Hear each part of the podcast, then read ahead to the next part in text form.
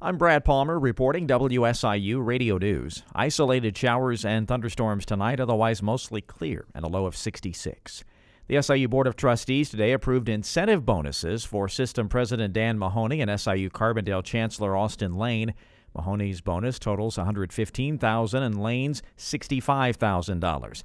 Board Chair Phil Gilbert said he considers Mahoney one of the best system leaders in S I U's history. Having known and observed all past presidents, I can honestly say that in the short three years Doctor Mahoney has been here, after Delyte Morris, after Delyte Morris, because I think Doctor Morris kind of is in a class by himself, he is one of the best presidents, best presidents the S I U system has had. Has but, had. But S I U School of Medicine graduate and research assistant Alan Hupchen said he takes exception to incentive bonuses while he and other G As have to get by on less than one thousand seven hundred dollars per month. An increase of just one thousand dollars in take-home pay for a graduate student would have a far greater impact on quality of life and reduction of stress than raises or bonuses for, say, twenty, thirty, or even one hundred fifty thousand dollars for members of this board. Hupchen went on to say he's on SNAP benefits and state insurance because he cannot afford the insurance offered by S I U.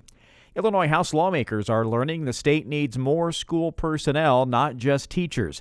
During a legislative hearing, advocates spoke about the shortage of school social workers, counselors, speech pathologists, and psychologists.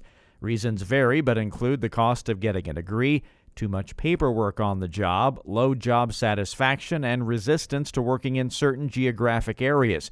University of Chicago professor Eileen Moss says there's also a shortage of school nurses whose role has changed over the years. You may know a friend or relative whose child has diabetes, asthma, life-threatening allergies, seizure disorder, or other chronic health conditions. Maybe you know a child who is fed with a feeding tube, needs catheterization to empty their bladder, or breathes through a tracheostomy and needs a ventilator. These are the children in our schools, and they need a registered nurse all day, every day. Solutions proposed included more support from school administrators and paid internships.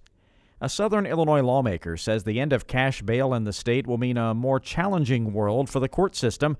State Representative Patrick Windhorst of Metropolis says the elimination of cash bail in the Safety Act will require additional resources for Illinois' court system, which relied on that money to function. It's going to be made up for either by the state putting in more money, which the state's budget is not flush like it once was, or the local property taxpayer is going to have to pay more, which is also a bad idea because of the way our property taxes are in, in Illinois. So it, it's going to be a lot of problems to to fix going forward. Windhorst says he also believes it will lead to increased recidivism and reduced public safety.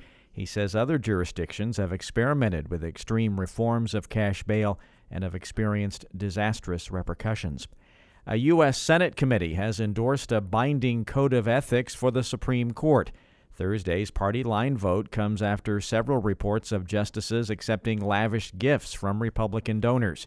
Democratic U S Senator Tammy Duckworth says she believes Americans were astounded to find out Supreme Court justices didn't already have a formal code. She supports the reforms even if there's no enforcement. The thing about uh, sunlight, you know, it's it, it's a great thing to, to shine the spotlight and, and, and, and open things up so that people know what is happening.